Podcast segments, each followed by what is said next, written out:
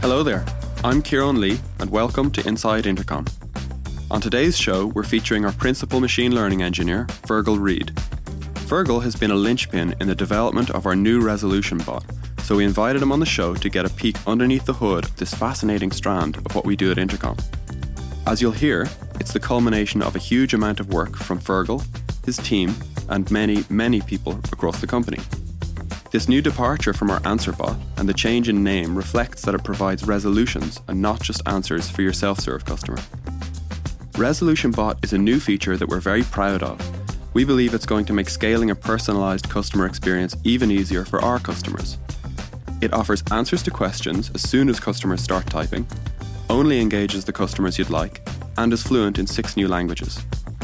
It's a really interesting discussion, so let's hear what Fergal had to share about the process of building it.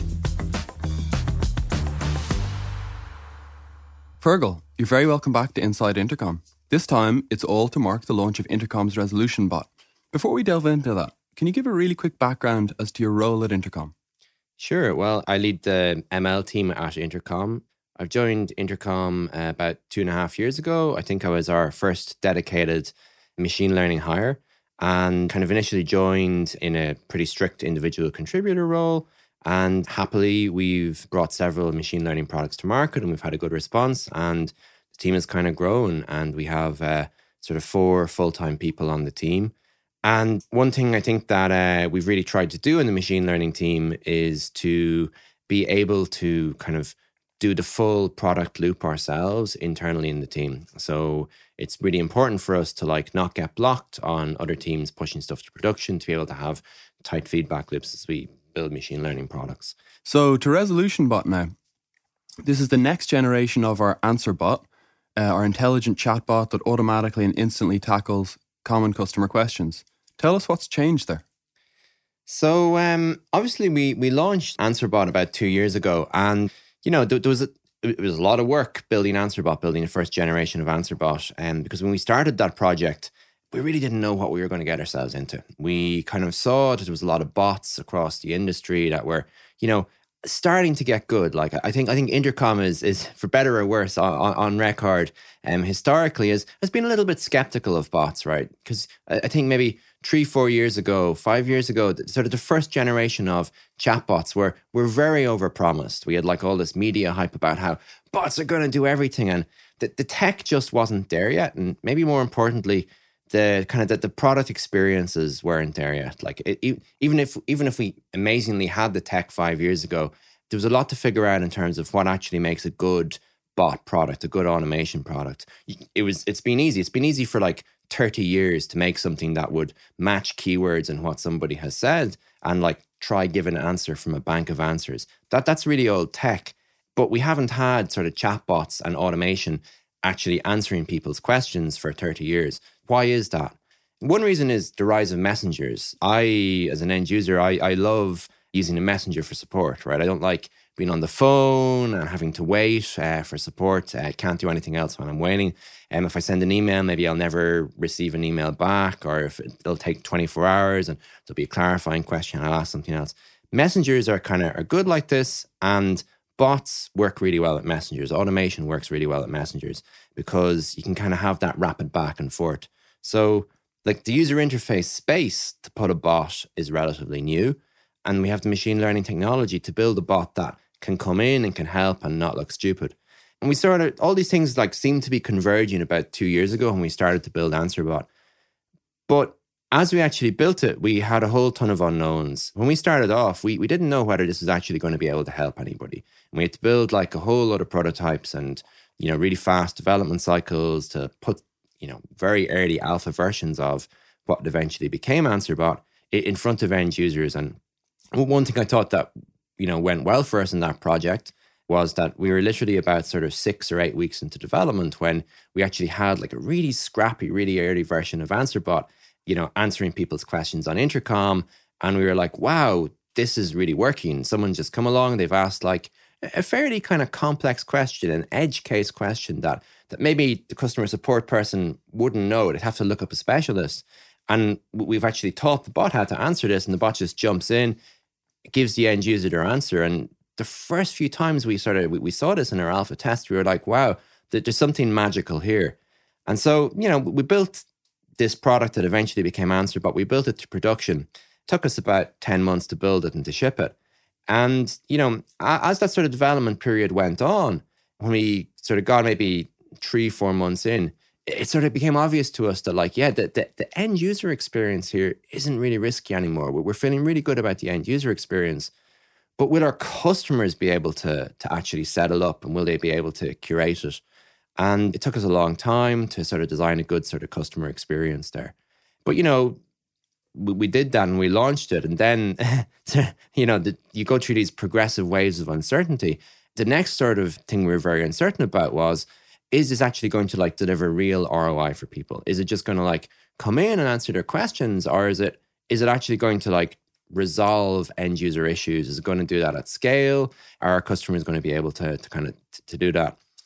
And so um, we spent a lot of time toward, you know, when we were sort of 75% the way through that project, trying to figure out how do we really measure the success of a product like this? And we spent a lot of time developing what we ended up calling this, this resolution metric. Some lot of really great work on one of our, our reporting teams to, to do this.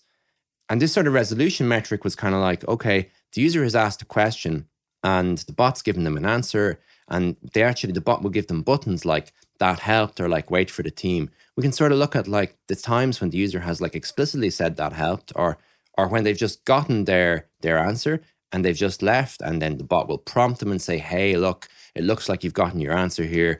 Uh, do you need any sort of follow-up support with the team or not? And, and basically we, def- we defined this resolution metric. And since then in production, I think it's fair to say that the actual number of resolutions this bot has generated has really sort of exceeded our early expectations. Uh, we've done over 600,000 uh, resolutions across a wide range of customers at the moment. And each one of those is an actual time when, you know, an end user has come along and they've asked something, they've asked maybe a complicated, hard question. The bot has come in and it, it's given them an answer. And then that has resolved that they, they haven't had to wait anymore for the team to kind of to help them. And yeah, we're, we're, really pretty happy with that. And so I, I guess that's why we're starting to evolve the product and to kind of focus it more and more on resolutions. And we're even changing the name of what used to be AnswerBot. We're sort of, there's this next version of it with a whole ton of new features that I'm sure we'll go into. We're, we're actually calling Resolution Bot front and center to, to really focus on resolutions, times when it specifically helped end users. One really interesting thing for me that's different now is that for this next major iteration of the product, we have so much more data that it was a bit of a shot in the dark to some extent in, in the, the first release, and we use it on it for ourselves and a few beta customers, but really limited data set. But now we can actually we can A/B test different strategies against one another. We can look back at historical data and and having all this rich data and context and history allows us to make better informed decisions about where we should go next. Yeah, um, yeah. I mean, like, like there's a, there's a whole lot to to dig into there and to unpack there. Yeah, I mean, so machine learning products, one really lovely thing about getting to work at Intercom and build machine learning products here is we have a huge number of customers. We care a lot about them and we get a ton of data. So, you know, when we build a product, what makes it hard, I guess, is that when we build a product, it can't just work for like one or two customers. It's got to work for like a broad section of our customer base. And That's a little bit hard. But the upside is we get data on a whole lot of different businesses and we can really kind of go and use that data to tune these bots and you mentioned a couple of things there. You mentioned, you know, A B testing. One of the things that we're doing with this move to resolution bot is that we've moved to an entirely new backend that actually like powers the kind of the core algorithms of the bot. Two and a half years ago, we were sort of really watching deep learning and the rise of deep learning. And we took like all the sort of the top cutting edge networks that were out there and we benchmarked them, benchmarked the different network architectures. And like none of them were just quite there yet. We, we could use them as components and we got a lot of mileage out of using word vectors, which is, you know, a big thing that tells you what words are similar to each other. We got a big mileage out of using those as, as com- components of AnswerBot. But none of the neural networks were really, in our opinion, ready for prime time at that point. And in the last two years, something that's changed is there's just been a huge leap forward in the accuracy and the, the, the predictive power of these sort of neural networks that, that process natural language. And so one of the things we've done for Resolution Bot is we've switched over to a neural network based architecture. And it's really good. It's more accurate across a wider range of customers. It's able to do things like look at parts of a conversation. So, you know, in the past, we were sort of like, if someone said, I have a question about Salesforce, the real word that the product would focus in on is Salesforce and see if that matched. And like now, we're able to tell someone, say, like the difference between someone saying, I have a question about Salesforce versus like, hey, I need some general information about Salesforce. And like, so, you know, th- these are very subtle distinctions, but there's a big change in machine learning that like now we can kind of hone in on those subtle distinctions. That's very exciting. But uh, you know, and, and part of the reason we can we can build these products and be confident shipping this is is because we have that data. That data can help us sort of fine tune these machine learning models, but also be pretty confident that they're actually going to move the needle for our customers. And one of the things we've been doing over the past few months, as we kind of geared up to this launch, is, is doing a really large scale testing program to actually check hey, how well does this new engine do against the old one? And the amount of data we have has enabled us to, to really become confident that, in that. And also to look and identify individual customers or individual use cases, individual kind of domains where it, it's just, you know, it needed tuning. The new model needed tuning to kind of exceed the performance of the existing model. And it, it's just it's it's really great to be in sort of this data rich environment to to be able to kind of to actually quantitatively understand those product features. One really interesting thing for me also about this new architecture is simply how much more computationally efficient it is. I recall it being like quite. Can you tell us a little bit about that and about some of the implications of being able to simply do some of this back end work more quickly and efficiently. Yeah, absolutely. We're, we're really getting into the, the technical details here. But one of the great things about um, these neural network architectures is they take a whole ton of time to train. But once you've trained them, they're actually pretty computationally fast at actually saying, hey, you know, what are the answers that matches this question this end user has asked? And that, that has a bunch of benefits. Like it reduces any sort of latency of like you know how long is the bot going to take to respond and you know th- that's a small deal because computers are pretty fast anyway but it means like like this, this new neural network approach we have is is literally hundreds of times faster than the sort of the more traditional ml approach we had before and you know that makes it like way faster on the back end we we have this feature in answerbot traditionally which we call in, internally we call it suggested common questions and it's basically just the feature where when you're in the answerbot curation tool, we try and find like the biggest groups of questions that people are asking about. So maybe one of your biggest questions is like, "Hey, uh, I need to reset my credit card, uh, or my credit card was stolen, or I need to reset my password." Uh, questions like that, and you know, we want to be able to kind of put that in front of of, uh, of our customers, and that the faster computer means that when we are trying to go and find all the questions that are like similar to each other and kind of cluster them and group them together. And that that works like way faster, way more efficiently for us. So then we can use it on more and more of our customers' historical questions and give them better and better recommendations about about what the biggest things their kind of their users are asking about are. So before we built Resolution Bot, if our customers wanted these types of capabilities on intercom or anywhere, they would have often had to build them themselves. Yeah. And there would have been a bunch of barriers to that. Maybe like lack of skills or fear of the unknown or just like data quality.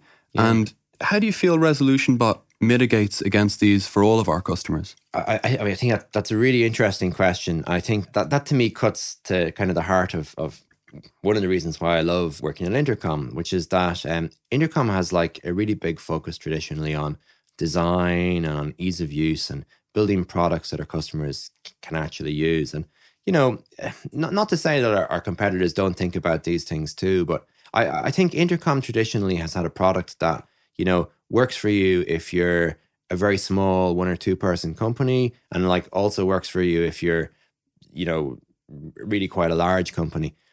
And that focus that it has to work for our smallest customers uh, has really forced us to to get good at design. Like we haven't traditionally been able to assume, hey, you know, there's going to be like a team of specialists here that one of our customers is going to be able to hire to configure this bot, or that they're going to have a team. We haven't been able to assume that a customer is going to have a team of data scientists to set up a bot.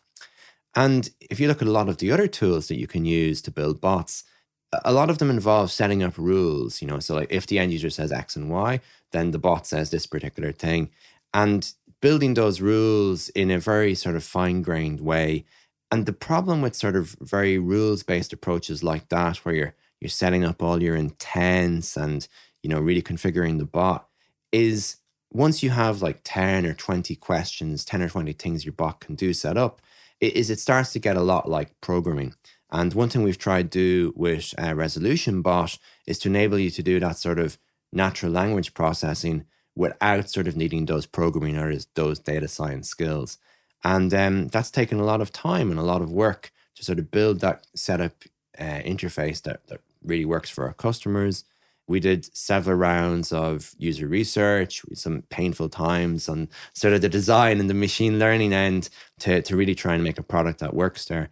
But now I think, you know, we have the telemetry and we have the data that actually shows that, you know, our customers are managing to go and set up loads and loads of answers and, and actually get resolutions. And when we talk to them, it's somebody from uh, customer support or customer success who's doing this very frequently, and maybe someone on a little more in the technically sophisticated end of the team. But it's not like a programmer and it's not like a data scientist, and that's something we're I'm I'm really proud of is is that we've actually we've done that. Yeah, it's so hard to. I remember it being a bit of an emotional roller coaster the first time we were shipping this product. Like how hard it is to make something that is easy to use in this space. And one really interesting thing I remember is we had this idea initially that, you know, we would build a bot that would answer customers' common questions. And we assumed people would know what their common questions were. We assumed that we would know what our common questions were. Right. And we found out that we didn't. Yeah, it's, it's hard. this is actually yeah, this is quite a, a controversial time internally um, in the development of the product. And um, when we built the first alpha version, um, and it just worked for Intercom for our, our own customer support team, and um, you know we built this sort of like clustering tool, and it was super crude, um, but it's really really very basic, ugly clustering tool that would uh, would attempt to like kind of cluster your questions uh, to figure out you know what intercom's common support questions were and we did that because I think maybe it was me and maybe you and one of the other people in the team were the only people kind of configuring the bot uh, for intercom at that point and we didn't know what our most common questions were. And you know when you've a big enough hammer everything looks like a nail. We decided to throw some data at the problem and, and see if we could use machine learning to to try and discover those questions. And and it kind of worked but it was just something that was suitable for, uh, for use as an internal tool and when the time came to actually develop the product in, in full production for real,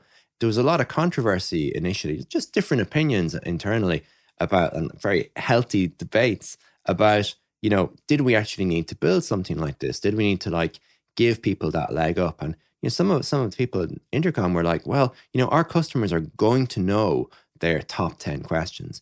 And, you know, our customers, they're answering questions all the time or they're managing a support team they have a pretty good idea what their most common questions are, but they don't necessarily know or they can't just write down if you give them a blank screen how all the different ways that their users ask those questions. And that's what the bot needs. It's not enough that the bot needs to know that one of the common questions is like, I need to reset my credit card. They need to know the bot needs to be told all the different ways people can ask that. And that if someone comes along and says, like, hey, my account is locked um, I can't spend any money.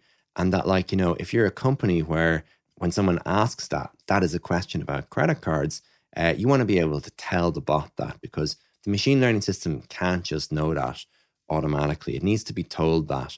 And so, actually discovering and finding sort of the different ways people ask those common questions, you know, takes time. And, and then we built this curation tool that would enable you to search how all your users have asked those questions in the past. And that was really, I think, the, the breakthrough moment in the development of sort of the curation experience of our, our, our NLP bots that really enabled uh, people to actually go from, you know, staring at a blank canvas, you know, with a pretty good idea of what they wanted the bot to answer, but not really sure how to proceed from there, to actually like, you know, getting started and to like saying, yeah, this is a good example of when the bot's asking that. No, that's not a good example. And and, and to really configuring, you know, pretty big bot installs that would uh would would would do a lot of resolutions and yeah, and answer a lot of people's questions quickly. Another thing I found fascinating is I don't know exactly how to describe this, but differences in the language space between different customers of ours. Right. Intercom is not an ideal candidate for Resolution Bot. Right. We have a very broad product with lots of different features and yeah. A lot of people use it, use different parts of it and they ask us questions about every part of this large product with a large surface area. Yeah. And then we have other customers who have a lot of customers themselves, in some cases, a lot more than we do, but they have simpler products. I'm thinking airlines, power companies, more well understood businesses with a smaller uh, surface area, at least in terms of the product that their customers interact with. And we see different resolution bot performance across these different types of customers. Yeah, I mean, this is absolutely the case. And, you know, this is something that uh, risked misleading us a little bit at the start. You know, our first customer is often ourselves because it's just easy to run the beta and, you know, we can have a really close relationship with our support team when we're doing the earliest, most risky uh, product development. But, you know, one thing to be careful of is that, like, Intercom is, is a big product. And I think another part of it is that our, our users, our customers are pretty sophisticated. They're spending a lot of time in that product. If I'm, you know, have a relationship with my utility company, my electricity company, say, I'm not like spending my working day in that electricity company's product. I probably don't even know it that well. It's very easy for me to get lost in their web interface. And so, you know, if I'm an end user, I might come and I'd be like, oh, I've I have a meter reading or I have a problem with my bill. And, you know, the electricity company probably gets that same question, you know, tens of thousands of times a day. Intercom, we don't get not so many questions. We get tens of thousands of times a day. And so, you know, initially, you know, when we were set, when we were doing this sort of internal version of of the first round of our bots, we were like, gosh, you know, it takes an awfully long time to to really get like high coverage, to really get it to the point where you've curated like, you know, 30%, 50% of, of all your incoming questions. And then we discovered when we did beta with some of our customers that it's completely different. And I, I think you mentioned it there that the conversational space is different because we, we really think about, you know, that there's sort of this this this space of questions that you have. And, you know, things that are interesting are like how big are the biggest groups of questions in that space? Like is the single biggest kind of topic that people ask you about, does that cover 1% of your total inbound volume of questions or does it cover 30% of your total inbound volume of questions? Because the sort of the, the return on investment of a bot is going to completely depend based on those sort of those dynamics. And we've done a lot of work on this internally in intercom now. We've actually quantified for a lot of our different customers looking at their data sort of the, the distribution of of that space. And so it absolutely is something that varies from customer to customer. Uh, we always see that, you know, creating more answers will always sort of increase your coverage. And so we always encourage our customers to do that. But the reality is that the level of return of each additional answer you create is just going to vary from customer to customer. Some customers have relatively easy domains, some customers have harder domains. And um, that's really been a journey for us to kind of to, to understand that. And, you know, we, we have to be careful. Anytime we make any change to our bot technology, we have to make sure that it works for all of our customers, that it never degrades the performance of any one of these customers that has a very different domain. I guess a related thing that we discovered is some customers have an easier space in terms of natural language processing. There's some customers where, you know, particular words are just very strongly identify what the end user is asking about. And if you have a product, let's say your product is called Resolution Bot, and you have a customer that comes along and you know asks a question about a resolution bot, you're pretty damn sure what they're asking about. But you know, another intercom product is messages. If someone comes along and asks an intercom conversation about messages, that's harder because you know a lot of people talk to us about messages in a lot of different contexts. And some of our customers just have these relatively easy spaces that are just a great fit for NLP. AnswerBot or Resolution Bot will work almost out of the box. Other customers, it's just harder. They're just going to require more time and more effort. You can still get there, but you need a bigger volume of questions, bigger volume of you know inbound conversations each month for the ROI calculation to make the same amount of sense. So yeah, it absolutely varies from customer to customer. Just before we continue with today's episode, I wanted to let you know about OffScript. It's a new series of candid conversations with Intercom leadership all about the extraordinary AI driven transformation we're currently experiencing. Episode 1 is on our YouTube channel right now. Here's a teaser of what you can expect. I don't want to come across as overly dramatic, but for every single tech company, this is an adapt or die moment. It's inevitable that all businesses are going to go AI first. It's just a matter of time. In this post AI world, new companies will rise, old companies will fall. Of course, some of these new companies will flame out, some old companies will pivot successfully too. I don't think any of us could see a world where this wasn't going to be one of the biggest changes in the customer service landscape ever. The world we care about is customer service, and it's so patently obvious that the old way will be quickly obsolete. We're racing hard to build a future which will result in better experiences and results for customers and businesses too. It's not just a product change, it's a mindset change. Let's make space to talk about all of this. We have so much we want to share. We want to explore these ideas in the open. We want to provoke new ones in you. We want to learn from your reaction. You just click the kind of like big stupid go button, right? And see what happens. Welcome to OffScript. That's all to come on OffScript. The first episode is out now. You can watch it on Intercom's YouTube channel, and we'll bring you audio versions of the episodes right here. Now, back to today's episode. So, we've heard from our customers that they see a big opportunity with bots to help their customers help themselves. What kind of customer problems were you focused on solving with Resolution Bot? That's a good question. There's a whole lot of answers to that. Like, to be completely honest here, I really care about giving end users the answer they want in a hurry. I'm still really fascinated by the magic that we saw in the first round of alpha of what was then AnswerBot two years ago, which is just that that experience where someone comes along, they ask a question, and let's just just get that answer, and it just solves it for them. I I, I think that's amazing, and I think that we're we're on this sort of like big long journey to be able to help more and more people like that in that quick, snappy way.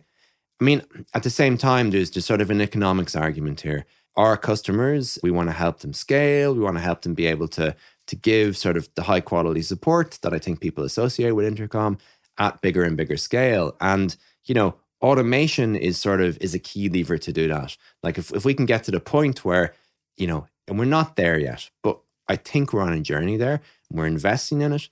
If we can get to the point where pretty much every question that you've been asked more than five times before, a bot is going to be able to come in and take a shot at.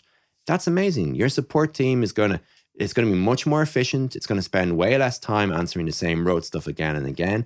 And the nature of support is going to change. It's going to change from a world where, you know, your support team is sitting there and they're getting the sort of the same questions again and again. They're sort of they're doing a very mechanical, very automatable job.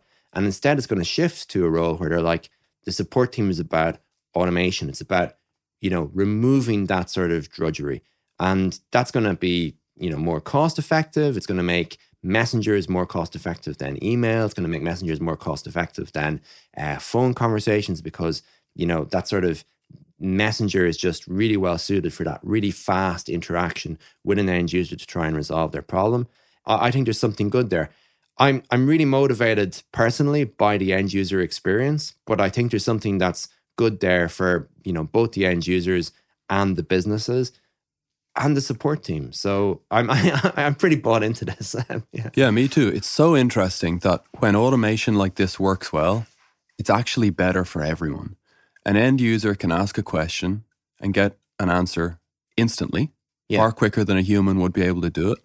And the support team can concentrate on the longer tail of conversations that actually really require human interaction. So it can actually be better for everyone. And, and a way that I've kind of thought about this is that it's a bit akin to, say, banks before we had ATMs. Right. Where if you wanted to, I actually never uh, went into a bank before they had ATMs, but um, I understand it used to be the case. You'd have to go in, you'd have to queue up, you'd wait to see a teller provide some sort of documentation and you'd, you'd get your cash out. I, I grew up in a rural area and I can assure you that it was like that for a long time. oh, okay. Interesting. and, you know, now, of course, we have ATMs and you don't get to interact with a human, right. but we have ATMs everywhere. They're open 24 hours a day. they're very quick, and it's it's simpler and better for everyone. And then even more interesting is like now ATMs themselves are becoming obsolete. We can pay with our phones, and it's just a, a, better, more frictionless experience all around. And it's so interesting how, done right, automation can be a big win for everyone. I, absolutely. I, as you were asking that, I was kind of worried that when we were telling the story about the bank teller and the ATM, it's going to be some section of our audience that's thinking like, "What's an ATM? What's cash?" But I, I mean, I think you're touching on something interesting there, which is that like this is the story of automation generally. And it always kind of starts off slowly and it feels really weird at the start. And then, like, you know, it gets to the point where it's just so ingrained that you don't really see it anymore. Like, your, your, your, your, your washing machine that like washes your clothes. The first version of washing machines were like really dangerous and really bad. And like, there was like electricity mixing with water. It just wasn't good. And now the washing machine is just, you know, part of like every household in the developed world. Uh, you just put your clothes in and it makes your clothes clean. And that used to take, you know, hours of labor. And so, you know, automation is of any sort, I think, is is really hard and like time consuming and difficult to get right at the start. And you see this like this this, this adoption curve that, you know, like it always takes longer to really nail that end user experience, to make the end user experience really good than you initially think, to, to build an automation product people can use. But then, like, you know, you just get to some inflection point in the curve and then suddenly it's everywhere. And I've no reason to think this won't be the case with these sort of automation products that we're building here, which is that it's it's this long, hard fight for us and for our customers to kind of increase the percentage of, you know, conversations, the percentage of end users that an automated product can help. It takes time, it takes effort, but then in the end, like you get there, you just get to some critical inflection point where you're like, gosh, this is now resolving 30%, 40% of my questions. I, I, I couldn't live without this. And, you know, consumer expectations will change as well. You know, like we hope we're leading the industry here. And I don't think, you know, certainly along certain axes, along, you know, ease of use, along automation products that you can actually get started with really fast. And I, I think we, we have we have a good claim to be a leader here. But you know, there's there's a whole industry working on this on, in different ways. And, you know, it's working. It's it's it's been successful, and consumer behavior is going to change. We're going to move from a world where people, you know, like are kind of like looking at this bot thing that comes in and kind of thinking, oh yeah, that looks kind of useful. Maybe I should interact with that. To a world where people are like, why do I have to wait? This is an easy question. Where where's the bot? You know. And I, I think uh, I think we're going to see that, and I believe in that, and I think that's been the history of automation everywhere. Is that like it's a curve that you know takes much longer than you think, and then really fast passes some inflection point, and then it's like this is expected. Where is it? And yeah, I think uh, on the machine learning team here at Intercom, we really want to make that happen for this space. And you know, we're, we're never going to automate like every single question people have. Somebody's people are going to like the system is going to break. They're going to have like you know like they're they're dealing with a customer and there's just something that's like super unexpected that's never been seen before is going to happen. Or you know there's there's a terrible bug and it requires like you know per customer resolution. And you know one of our customers is a terrible bug and it requires per customer resolution. And you know we're never going to get to the point where we have like you know 100% of questions automated but I do think we can get to the point where the majority of common things are just answered immediately. And um, yeah, and we're going we're getting better and better and better at that. There's a lot in that. It's so exciting building a path to this future. And one thing I find fascinating is we have a I think a real advantage with the the canvas that is our messenger and the conventions that exist where people, you know, have human to human conversations through that messenger. Right. And a, a, a, great thing that Resolution Bot has to its advantage is a free shot at the start of the conversation to see if it can help. And if it doesn't, if the person presses, you know, thumbs like talk, wait for the team, or they continue typing, that simply cascades through to a human to human conversation, just as you would expect, and, and doesn't take any longer that's a really nice thing to have. It allows us to like push the envelope, take a few more risks, knowing that there's this this great fallback. Yeah, and I, actually, I think that maybe that's a that's a nice segue into one of the products uh, we've recently, or one of the product features we've recently launched um, with our Resolution Bot launch, which is uh, this idea of auto suggested answers before the end user even hits return. So what auto suggested answers is here is that as the user is typing before they've even hit return, um, we will, if we detect that we can answer their question, the question that they're still just writing, we're going to start prompting the user with these answers that appear just above the composer. And this is this is kind of like we're really taking our inspiration here from if you use Android or iPhone and you're typing on your mobile device, you see these suggested words and sometimes even phrases. Now, if you use Gmail, it actually has even like phrases, auto completed phrases before you finish typing. And th- that's fast becoming what end users expect. It's fast becoming the norm of any sort of typing interface that, like, if you can help me before I even finish what I'm typing, please do that. And we really see that users are sort of expecting this more and more, and they're, they're using it more and more across a whole lot of different tools.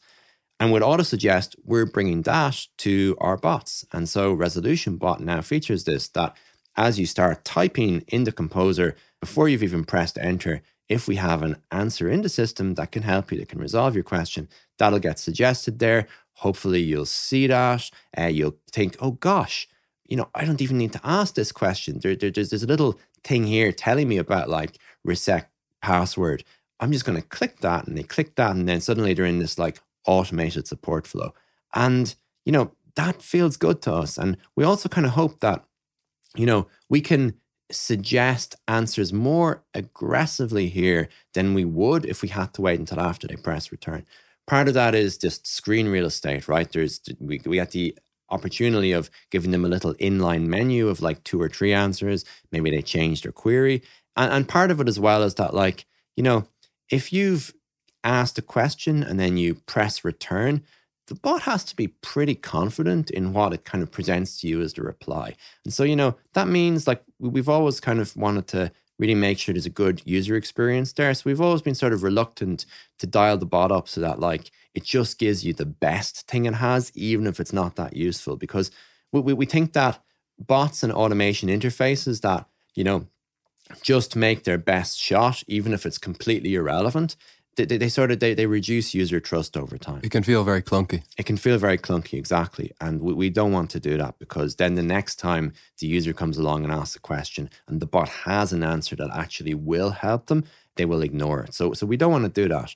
But with resolution bot and will auto suggest, you know, these are suggestions. They're sort of they're not taking your as much of your attention. And we've done a lot of um, kind of user research on this before we shipped it, and we've really discovered that you know end users just like those kind of suggestions on your Android keyboard. You'll kind of ignore them if they're not that relevant to you, and you'll kind of see them if they are relevant to you.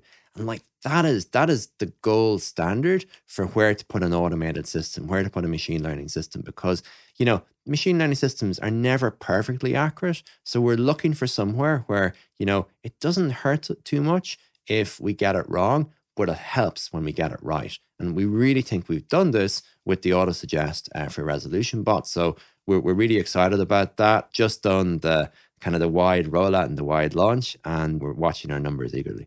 Exciting. So, we have global customers who understandably want to provide support in their native languages. We added six new languages, which means Resolution Bot is now fluent in seven.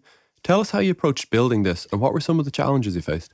Right. Um, yeah. So that, that's a good question. So um, for Resolution Bot Multilingual, one kind of thing we were really worried about was if we build this multilingual version, are we going to have to maintain, let's say we support 20, 30 languages eventually are we going to have to maintain a different machine learning system for each of those 20 or 30 languages? We could build it. It would take us time to build it for each additional language. But the hard part isn't building it. The hard part is maintaining the system because each language is going to have its own idiosyncrasies, its own little things that are different. And, you know, customers are going to ask us, you know, hey, why is the bot doing this? This doesn't quite make sense in my native language. And we're going to have to iterate on that and kind of patch it and improve it. And, you know, over time, these systems are going to diverge from each other. And that's that's a very big maintenance burden. And if we if we kind of go into that world, we have to do it with our eyes very wide open because machine learning systems are not like normal products. The maintenance burden, the technical debt burden can get very, very severe. So, yeah, for Resolution Bot, one of the things that we were doing was we were switching over to a neural network based approach.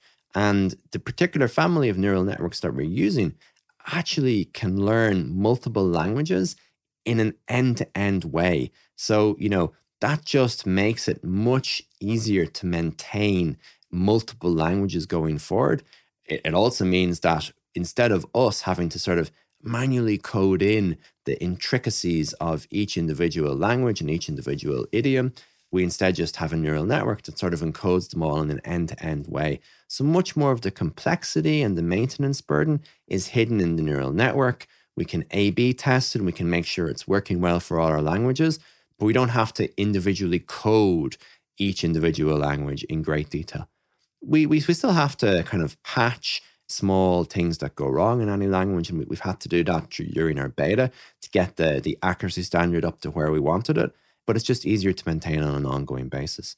The reason for the languages that we've selected and decided to support is those are the next six most common languages that Intercom customers get questions in after English, and we will likely add more over time. I can't wait to see how it performs. One thing I found really interesting is looking at German customers and some right. of the idiosyncrasies of their language space. And one thing that struck me looking at questions, it looks like there are a lot of unique words that are kind of these these complex words that are constructed perhaps out of a few different words. And I can't help but wonder: is German a language that is well suited towards automation like this? Yeah, I mean, I I, I did a, a, few years of, of, German in school. I, I wouldn't all claim to be be a speaker, but I definitely studied the language for a few years.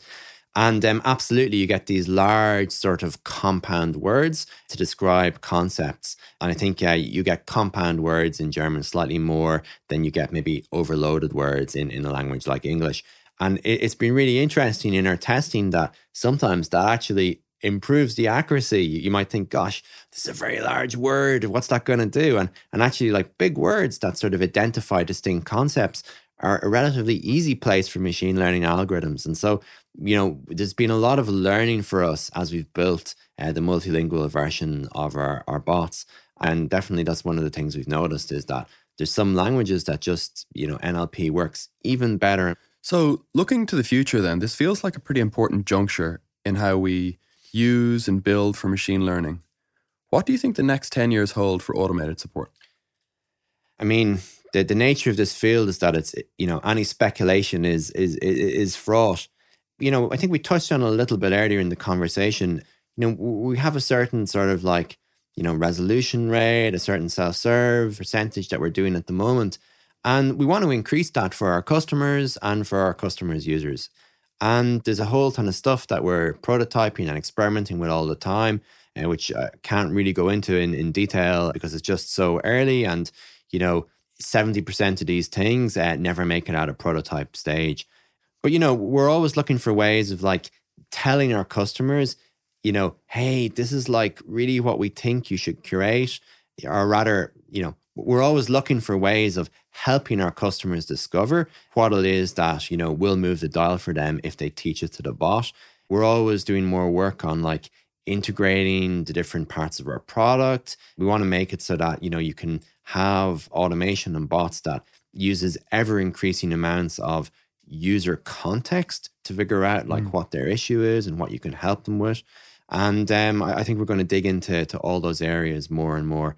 We've we've just shipped, I think, our, our, our most advanced targeting ever for Resolution Bot out of any of our sort of our automated bot products.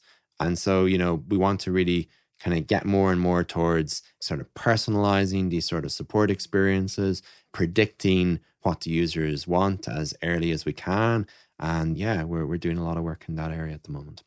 It's so interesting for me. If I were to sort of think about a general trend that I that I can hmm. predict for us, I think of a couple of things. One is just we started off very deliberately conservative. Right. Uh, we started off just wanting to layer in some automation on top of existing human to human, you know, conversational conventions. And we want to be careful that no one ever gets stuck in bot jail. So right. if the bot replies and the end user just continues typing a message, that then cascades through to, to a human to human conversation. And there are little steps we can take along the way of sort of more automation as we as we show that we can produce good results and, and good experiences and, and solve people's problems, we can start dialing that up a little bit more. Uh, and then another thing is, you know, when we built this initially, I think we thought, okay, we're going to automate frequently asked questions, simple things that can be uh, questions that can be answered with a piece of text. Actually, the more you look at support interactions, the more you realize that those frequently asked questions are actually just a subset. Uh, they're they're the, the the first layer of things that you can automate, something that can be automated with a piece of text response. Actually, there's a lot of interactions that are maybe little business processes, little two-way things. And and, and I, I'm really interested in thinking about what if resolution bot could not just and indeed it has this capability already, but, but we haven't pushed it that much. Not just reply with a piece of text or a link to an article, but kick off a little app or a custom bot workflow or automate a higher level process that typically does still require two people to interact and have a back and forth on. Yeah, absolutely. I think that's really exciting. I, I think, you know, we have um, this resolution bot product at the moment, which will give you like sort of a single answer. And uh, as you say, that answer can be a product tour, can be, have an app inside it. Um, but, you know, it is still very much like there's a single issue here and we're answering that single issue.